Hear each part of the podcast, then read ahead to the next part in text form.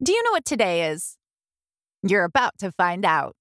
Welcome to It's a Special Day Every Day, the podcast where you'll be in the know about some of the most fun, quirky, and just plain weird holidays that are happening today. Here's your host, speaker, author, and chief appreciation strategist at Grategy, Lisa Ryan. It's May 2nd, and today is a special day just like every day. Today is not only Baby Day, but it's Brothers and Sisters Day. Now, Brothers and Sisters Day is similar to National Sibling Day, which is held on April 10th, which is actually kind of cool because one of my siblings has a birthday on April 10th. So, whether or not you have a baby in the family or around you, or you have brothers and sisters, today is the day to celebrate and recognize them. Today is International Doodle Dog Day. And Doodle Dog Day is a celebration of all of the mixed breeds that have doodle in them. Today is Join Hands Day, but I'm going to put a big old question mark on that because, frankly, I don't think we're going to be holding hands with anybody for a long, long time. Although the Kentucky Derby was supposed to be held today, which is the first Saturday in May, it has been moved to September 5th. Today is Mariachi Day, so find your favorite mariachi online or radio station.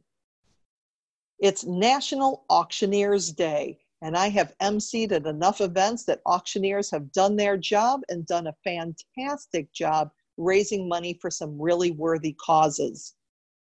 Today is National Fitness Day, so, as you're still cooped up, maybe just starting to get out, remember to take good care of yourself physically and move a little bit more. It's National Play Outside Day. So, hopefully, in your area of the world, today is a beautiful enough day to do that. It's National Scrapbooking Day. So, get out those scissors and glue and photographs and have some fun with that.